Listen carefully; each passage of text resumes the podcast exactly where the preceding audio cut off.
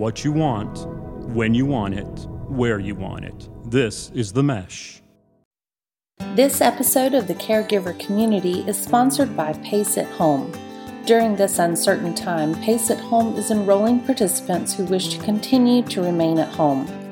Partnering with families, Pace at Home provides caring medical support for all of our program's participants.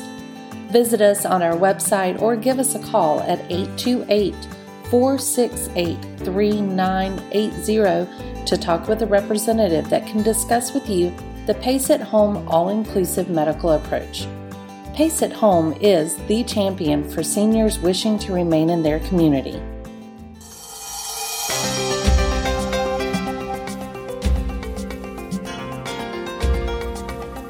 Welcome to the Caregiver Community. This is a place where we talk about the joys and the challenges of caring for our aging parents as well as caring for ourselves. I am Frances Hall, founder and executive director of ACAP, Adult Children of Aging Parents. In this podcast, we are, ta- we are discussing how families can better talk about and prepare for the ending of a loved one's life and how discussions about death can become normal conversations. My guest is Pam Carter. Not only is Pam a death educator and end of life doula, she also is the executive director of the International Doula Life Movement School. Having spent the past 45 years working with families during one of the hardest and one of the most sacred times of life, Pam helps families navigate difficult discussions and decisions as they anticipate the death of a loved one from assisting in planning end of life care to guiding families in understanding what death looks like. Pam is passionate about helping families walk through this difficult time, as well as making conversations about death as easy as talking about birth. To be completely transparent, Pam is on the leadership team of our new ACAP Cobb and Cherokee counties just outside Atlanta, Georgia. Hi, Pam. Thank you so much for being with us. How are you today? I'm great, Frances, and I'm so excited to be here with you today. Well, we are excited about this conversation. This this is going to be a little different for us. So first, first, okay, end of life doula. That is a term that probably many of us don't have a clue what that means. So help us understand what a, an end of life doula is. I would love to, Frances. And most people don't understand what that term means. Most people think of a doula as a birth doula because birth doulas have now been around for many years. Women get pregnant, they rush out to get an assistance in giving birth. Well, there's two spectrums. There's the birth doula and there's the death doula, each on opposite ends of life. So the death doula, we work with families in accepting what's going on. We help them make plans. We work with advanced care planning. We explain the death process to individuals. We guide someone every step of the way through the end of life. Okay. Boy, that is an important point. And in the life of an individual and their loved ones.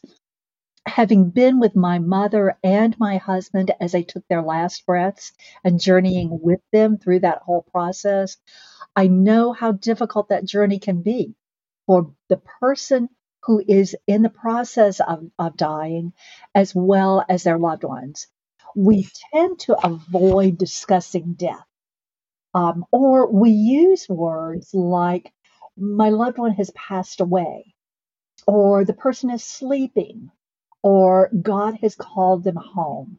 And my personal favorite that I will admit I use because I think it is so lovely is that I walked my loved one home. And I know many African Americans call it a homegoing. Why do you think we avoid using the phrase, he died, she died? And is there any harm to using these other phrases? Or are there other words that you would suggest that we use instead of some of those that we use, that we typically use?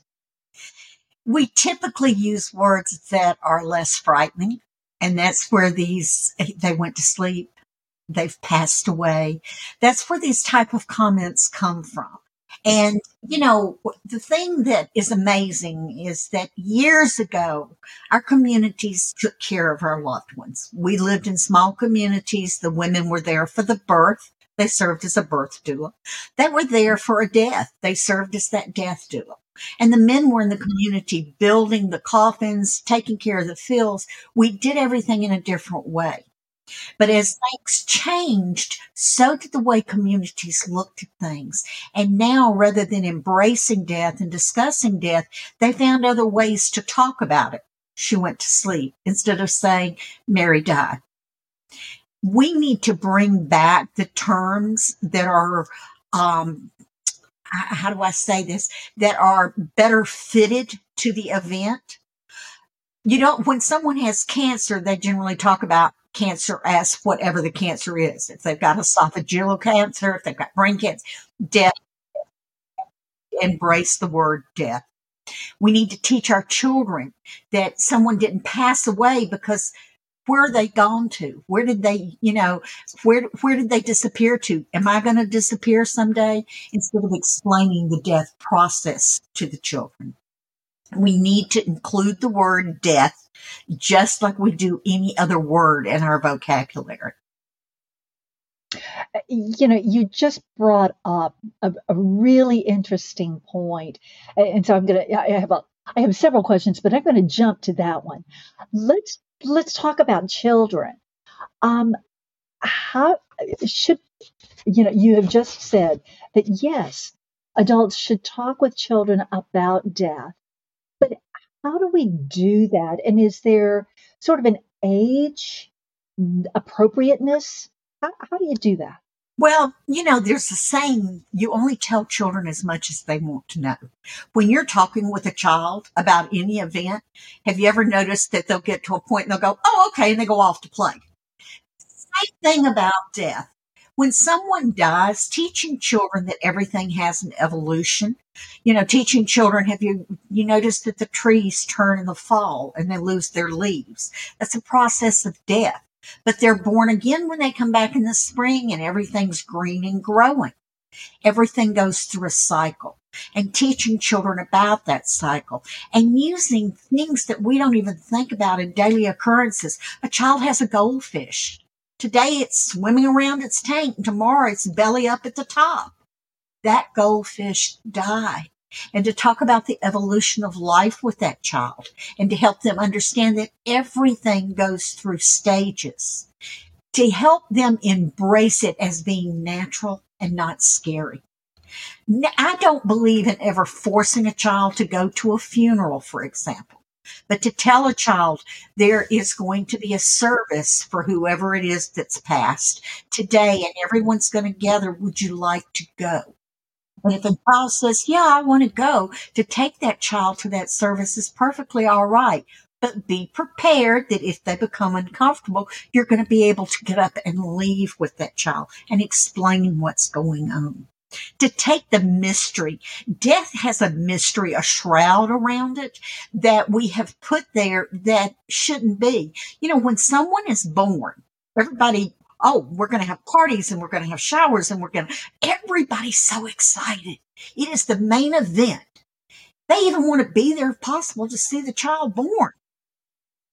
When we find out someone's dying, you get the keep me posted, let me know what's going. Let me know what's happening. Checking in and saying, how's everything today? Instead of front and center going and approaching and visiting and being part of that. And we have to teach our children to be part of that. I'll use an example in my own family with this because we have always been a family that talks about death and dying. It's never lived behind a door. Whenever there's been a death, so and so died. They didn't pass. They didn't go to sleep. I taught my children that. I have four granddaughters who are all under the ages of 10. And last year we lost our Dalmatian who was only five years old. We lost her to a sudden onset of cancer and we had to have her euthanized. I found a veterinarian that would come to the home. I wanted to do this a, in a home environment. My grandchildren, because Nene works in this field and talks about death, they're very accustomed to hearing it. But when you see it put into action, it's a whole different scenario. And when the veterinarian came to euthanize the dog, I told them that my grandchildren wanted to come and be with her. I could see the look on his face of, oh, great.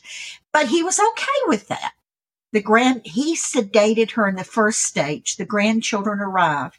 They sat around her. They told her what a beautiful experience in life they had had with her. They talked to her how much they loved her and how much they were going to miss her. They stroked her. They kissed her on the forehead. They held her paws. They told her to go to the Rainbow Bridge because they've been talked to about pets at the Rainbow Bridge. They told her to go to the Rainbow Bridge and she was going to be joined by, they named every family pet we lost in the last five years that they were aware of. But they had a healthy understanding. And yes, they were upset, but they knew that they were telling her goodbye. They knew that this was the last time that they were going to sit with her. So after they had done what they needed to do and the mom had taken them away and everything was over, the veterinarian looked at me and he said, I have never in my life seen children handle death like that. But it's all because they're talked to about it. It's all because when someone is sick and been in the hospital, if they were dying, they were told this individual is ill. If they went to visit, they were told, you know, if you want to give them a hug, if you want to give them a kiss, tell them that you love them. They're taught that. And we have to make death as much a part of life as birth. You know, I always liken it to this too, and in explaining it to, to adults and even to children. Birth, the mother's body and the baby know what to do. And I know that there are circumstances where, you know, you have some type of uh, medical circumstance where a doctor has to intervene. But basically, the mother and the child know what to do. Death is the same thing. We start dying the day we're born. And it's a process. We live with death every day in our life. So we need to embrace the fact that we will come to the point where our body will begin that process. And the body then knows what to do. And, and, not only that we embrace it ourselves, but that we understand it and acknowledge it for people we love. That yes, we will be sad. Yes, there will be a loss. Yes, there will be a hole. But that this that every day we know that person they are getting closer to the point of their own their own demise their own death as we are our own. But but when you're talking about the children it's like this is such important life skill that that they are being taught because they will experience death whether it's for a loved one or a pet or all kinds of deaths you know, deaths, put that in quote, for a lot for a lot of different things their our entire lives. Absolutely. Absolutely. And like you children experience generally experience death. The first death is generally the loss of a pet. That's generally, you know, the goldfish, the hamster, the puppy. That's the first death really experience. And to I was just say to walk them through that in conversation, you know, not say that the kitten went to sleep or the dog, you know, went to heaven. Because when you say so and so went to heaven, children wonder, well, how come I can't go? You know, how, how do I go to heaven? yeah, a child's perspective is very different from an adult's. Very different. So, so let's let's go a little outside that. How can we normalize discussions about death within a family or loved We, we normalize discussions by having discussions. There are tools that are available to families to use to open conversations about death. There are there is a company uh, that a set of cards that a family can sit around a table and have conversation on death and dying, and it will involve everyone from every age bracket. It's also, I have to say, I know someone that bought this deck of cards, the death deck, took them to a family gathering this past Christmas. There was two that decided to sit down and go through them out of curiosity. And before the evening was over, there was 15 family members that had gathered in a living room with this deck of cards to have a conversation. People want to talk about death. They just don't know who to mention it to. And engage people in conversations. They open up and they have these conversations. There are movies that on Netflix that or Amazon that can be watched that will open up conversations to death. And when someone knows that someone has died, to talk about that person that's recently died and open that conversation. Just like you would say to someone, Hey, I read this good book it's okay to say, Hey, I was reading this article on death and then to engage in that conversation. It needs to be part of everyday discussions as fluid as really, you know, did you have coffee for breakfast or did you have hot tea? Uh, you know, Pam, as you're talking about this, I'm thinking about that I grew up in a family that my grandmother was from a family of 10 children. So I can remember going to my great aunt's funerals by the time I was in first grade. I mean, I remember this. And I'm thinking, fast forward two generations, we have much smaller families, three, two or three generations, we have much smaller families. And so, yes, for children now, that often pet would be a pet would be the first death. I have known adults who have never known anyone who has died. Uh, you know, and it's just such a difference in terms of the normalcy that death was much more normal because there were more people and um, there there were just more people that that our death was not more normal, but our understanding and our interface with death was much more normal when families were larger versus now. Absolutely. Absolutely. I never thought of that. I and never thought of that. The face of death, and when I say the face of death, the face of death has changed a lot because um, there was a time when we took care of the dying at home.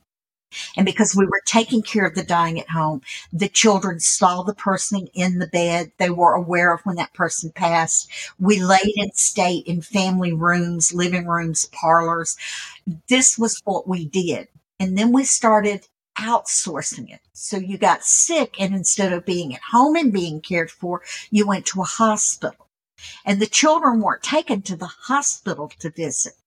So when someone was sick and dying in the hospital, they weren't witness to that. And then so then there was the death and the death was a funeral. And to protect the children, we didn't take them to the funeral. We didn't talk to them about death. And that, in my personal opinion, is an injustice because like you said a minute ago, there are a lot of adults who have never dealt with death as an end of life doula, I've been called in to help families and they're looking at me like deer caught in headlights going, we've never done this. You know, dad's dying. We've never seen anyone die. And then walking them through the every, every step of the way through the norm, normalcy of what is occurring and what is happening and helping them accept that. And, and I know that there, hospice is a wonderful, wonderful ministry. And I know some people who are hospice nurses who also are end of life doulas. But is there a real difference, or what is the difference between hospice and what you do? Yeah, there is a huge difference between hospice and end of life doulas. Hospice is your medical support.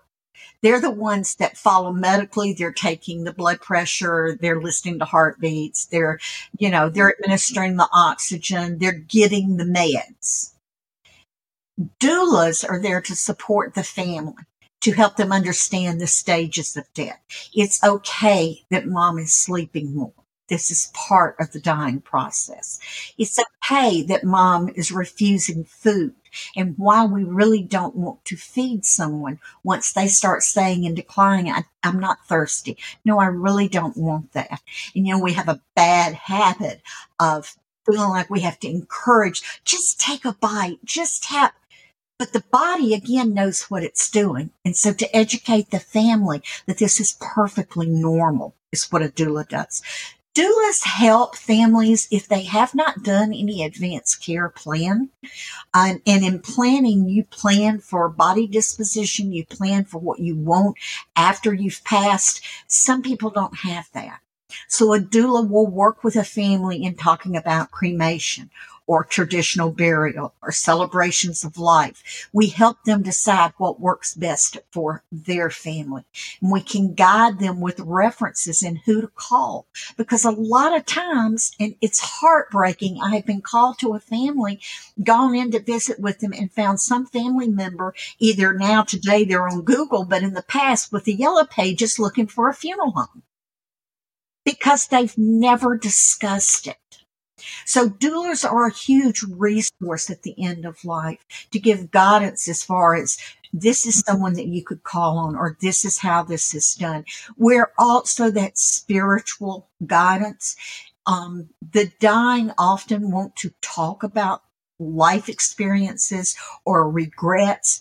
And sometimes they're not going to talk to their brother or their mother or sister or even their spouse, but they will talk with that doula. So doulas fill that, I always say we fill that humanity gap. We fill that spiritual and emotional and educational gap that families are desperate for in that end of life. Some doulas will sit and do bedside vigil and stay with a family from beginning to end. Some doulas come in and give families instructions on what to do and they're available by phone.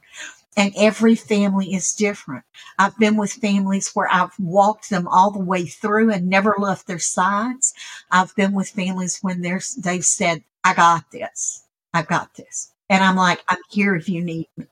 Take a book, sit outside and read until somebody opens the door and hollers for me but to bring that education and to normalize the process of death. Death is not scary. In fact, death is extremely peaceful. If someone is content and in the environment and surrounded by the love they need to be, it's one of the most beautiful experiences you can ever have. It, it truly, truly can be. So let's talk a little more about uh, this normalizing it in day to day life. Um, how can families have these discussions that are positive? How, do we how do we go from the theory to the how tos?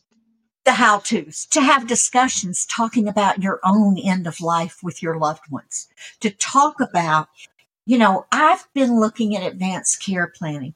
I would like to die at home. I would like to have family with me. How you see end of your life as far as your body. You know, families talking about cremations or burials. To talk about family members in a group. What do you think about death? What is your view? What do you want? To open it up, just, it's almost needs to be as uh, fluid and liquid as saying, what do you want for dinner? You know, I, I mean, it, it just needs to be normal. There's nothing not normal about death and to engage in that. And as I said earlier, watching movies, and there are a lot of movies today that, you know, someone in that movie dies and to talk about how that death was and was that death realistic or was that really a staged movie death? You know, people don't die like they do in the movies. Pam, is there, and you're right, but is there a guide somewhere? Like here, here is a list of questions or a list of things to talk about. Because I could imagine that a lot of families would get to the point of going, okay, okay, we're going to talk about death. You know, everybody's gathering for whatever the celebration is. And okay, this is our time. We need to do this. But then going, I don't know where to begin how do we do this? Or kind of the flip side is I'm the adult I'm the adult child, the adult son, the adult daughter, or grandchild. And I love this person, but I'm clueless as to how to even begin the conversation of what would you want, mom? What would you want, dad? Can you give us some some go-to, some references, or even some steps how to how to begin that conversation? Well, I begin that conversation with people almost on a daily basis. And I will begin those conversations by talking to them to find out a little bit about the person. You're in a family, so you know that person if you're doing this in a family conversation. And I would start the conversation by saying, you know, Frances, the other day I was thinking about the end of life. I'm getting older. Are you aware that I'm fixing to turn 70? I was thinking about the end of life and, and what that would be like. And, you know, I think I would like to die at home. Have you thought about where you would want to be or how you want to see the end of your life? Do you want to die at home? I would. I'd like to be at home and have my family around me and be in my own environment, be able to have friends visit. What do you think about that? And then to, it's, it's an engaging, fluid conversation. The same thing as, have you ever thought about organ donation? On your driver's license, are you an organ donor? I've thought about that and I've wondered if maybe I should be an organ donor. How do you feel about that? To engage in conversations that say, I've thought, and what do you think? And it becomes fluid. It one conversation leads to another. And there are there are a lot of books that are available that can can engage in conversations there and i could send you a resource list if you'd like to have that on books and things that can be can be read Again, I really like movies because movies open up a whole conversation of what happens after death and how we view death and how people celebrate death. Another thing that I have done with families is talked about the celebration of death and likened that to things like have you ever seen how they celebrate in New Orleans? I mean, with the big brass bands and the singing, and I love that. I want my life to be a celebration. Feel about that? You know, and when we we talk about funeral homes and we talk about celebrations of life and we talk about the things that we've witnessed, it opens up that conversation. It becomes very I love that. It, and I want to make sure that we make that we make sure to say this is not for someone or these conversations are not just for people who are older.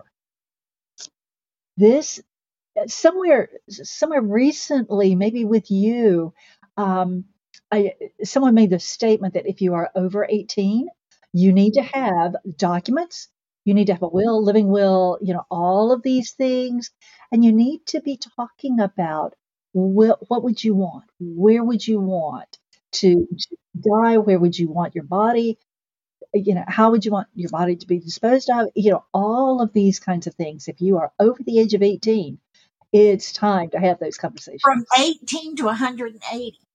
Because what most people don't think about too in that, in that respect is we have children, but they are an adult at 18 and that's when they need to make their decisions. And that's when, and you know what I find interesting is in talking to youth, and I say youth when I'm thinking of the 18 to 20 year old, 25 year olds, they're really more willing today to talk about death than the older generation. The older generations are the ones that don't talk about it too much. But is that because we know that we are getting closer to our own end? And it's like, oh, let's let's push that, you know, let's hang on. Nope, nope, not not ready for that. Yeah. It's our own mortality. It is our own mortality. But we have to face it. We have to have these conversations. We have to engage with one another. We have to talk about the things that we won't at the end of life. And that naturally makes it more fluid to talk about death and dying. You know, as I said earlier, most people want to die at home. Most families would like to have their loved one at home but they're not sure how to go about doing that. and it is it is extremely important to know what your loved one wants so that and I'm talking the legal documents but also just in general to know does that person want to be hooked up and prolong you know brain waves and a heartbeat or not? Let let nature take its course that is extremely helpful to know because it is incredibly difficult but it is at the same time much easier and comforting to know that what you really are doing is is honoring that person's wishes uh-huh. Absolutely. And when you talk about planning, it is the best gift that we can give to our own families. And in doing that, you're going to engage the death conversation. You're going to engage and come back and talk to how to talk about how you view things. Talk about what you want at those end stages of life. And that is critical for everybody. For everybody for everyone. Mm-hmm. But I love that, that that is truly a gift that we give to our loved ones to be really clear about what you want and what you don't want. Well, it's the gift we give to our loved ones and it's the last gift we give to ourselves because we get to choose what that's going to look like. We get, it, it's almost, I just had this thought through, run through my head. It's almost like being the director of a movie you get to stage that last scene. You get to decide who's going to be present. You get to decide what that environment is going to smell like and look like and feel like. You know, some people want their favorite comfy blankets. Some people want their cat, their dogs, their children. Um, I had a grandmother years ago that only had two grandchildren and through the entire process, her grandchildren were curled up in bed with her because that's what she wanted. She wanted them by her. She needed that support. They were, and they weren't young children. They were in their teens, but they, you know, they took time. Sometimes both of them were piled up in bed with grandma and other times it was just one while one was away. But that was what she wanted. She wanted her grandchildren close. I've had people that wanted their pets close. But if you don't express this and you don't talk about it and you don't plan for it, then it doesn't happen. Yes. And right. we, nobody knows. And we only get one opportunity. Right. Right. There's no redo. Right. Yeah, that's for sure. Mm-hmm. That's for sure. Mm-hmm.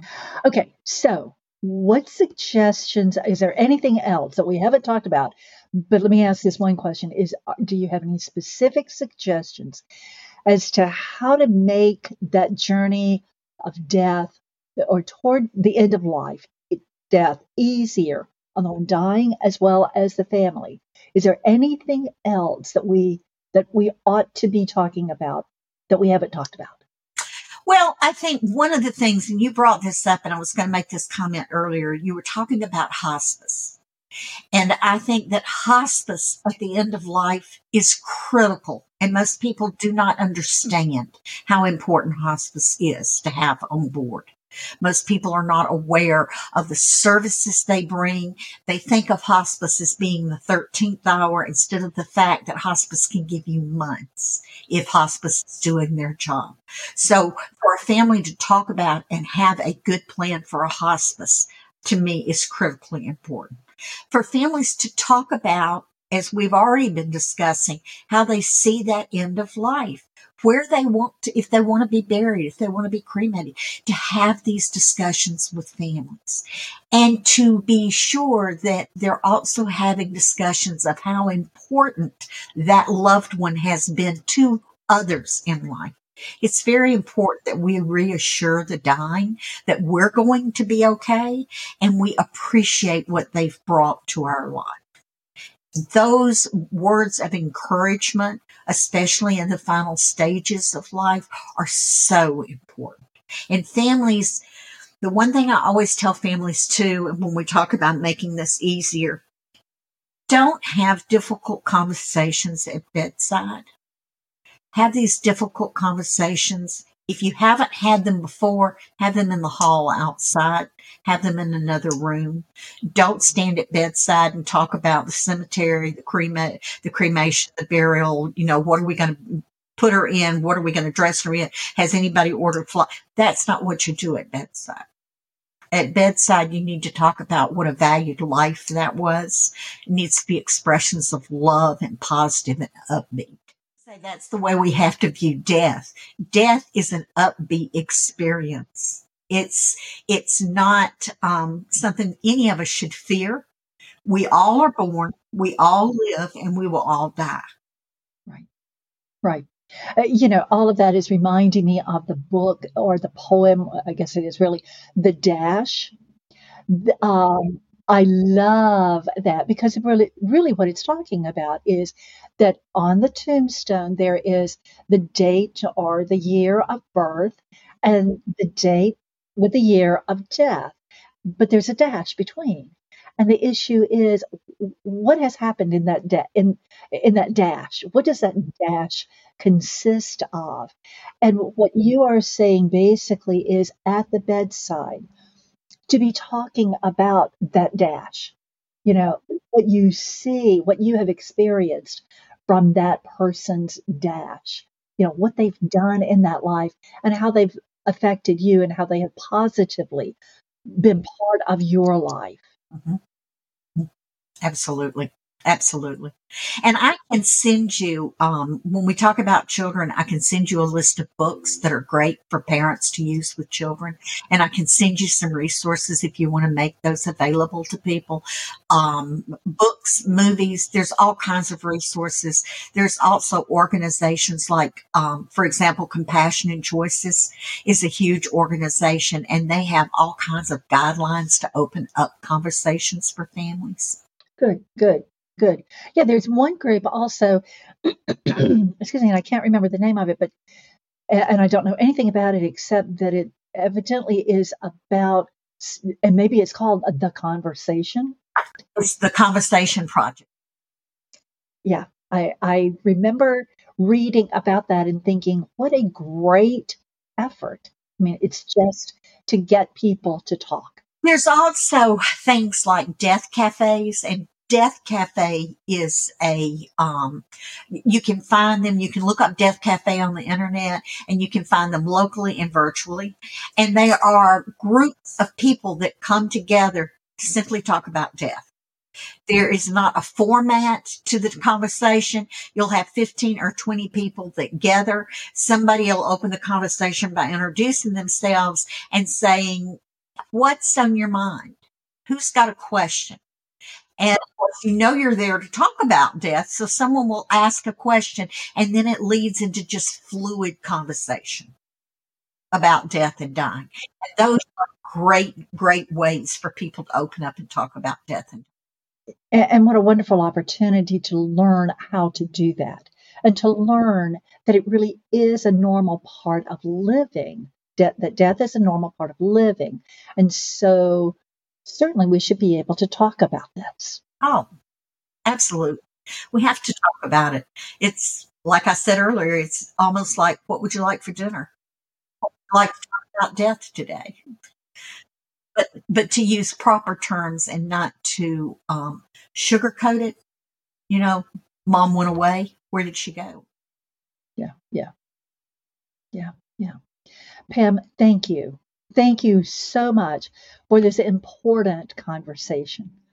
And and one that we don't that we really don't talk about nearly enough. So thank you for this.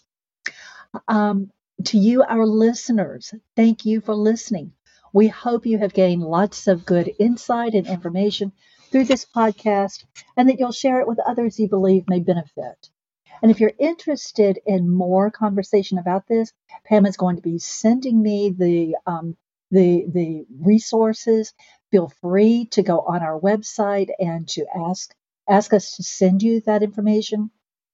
And our website is www.acapcommunity.org. Again, www.acapcommunity.org. Um, and and there, we also have some other podcasts that you may be interested in. We have podcasts on hospice in particular, uh, hospice and palliative care, as well as anticipatory grief. So there, there, we are we are having several conversations about um, about issues surrounding the death of a loved one. So you, we hope that you will listen to them also. Check them out. We certainly want to thank Pace at Home in Hickory, North Carolina. They are our sponsor for this podcast and all of our podcasts. This program is part of the Mesh network of online shows and podcasts. You may find more of our caregiver community podcast on any of the platforms where you where you listen to podcasts.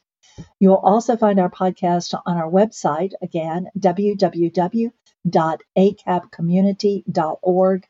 Um, but while you're on our site, if you're wanting to to take a look, take a listen to some of our podcasts while you're on our website, we hope that you will take a look at all of the material, all of the resources, and all the programs that we offer, and even find a chapter possibly near you. Um, if there are other topics that you would like for us to address, please do let us know on our website. As we say so often in ACAP, regardless of our age, our background, our education, career, or anything else, when it's our mother, our father, our loved one who needs the help, caring for and advocating for that person becomes very personal and extremely important. So please care well for yourself, care well for your other, for your loved ones, but remember to, get, to take care of yourself also. Stay well. Bye for now.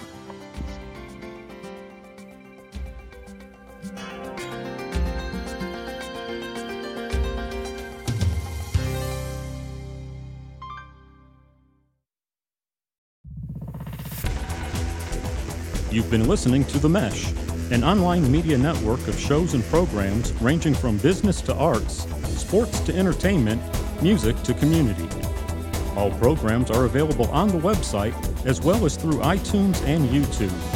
Check us out online at themesh.tv. Discover other network shows and give us feedback on what you just heard.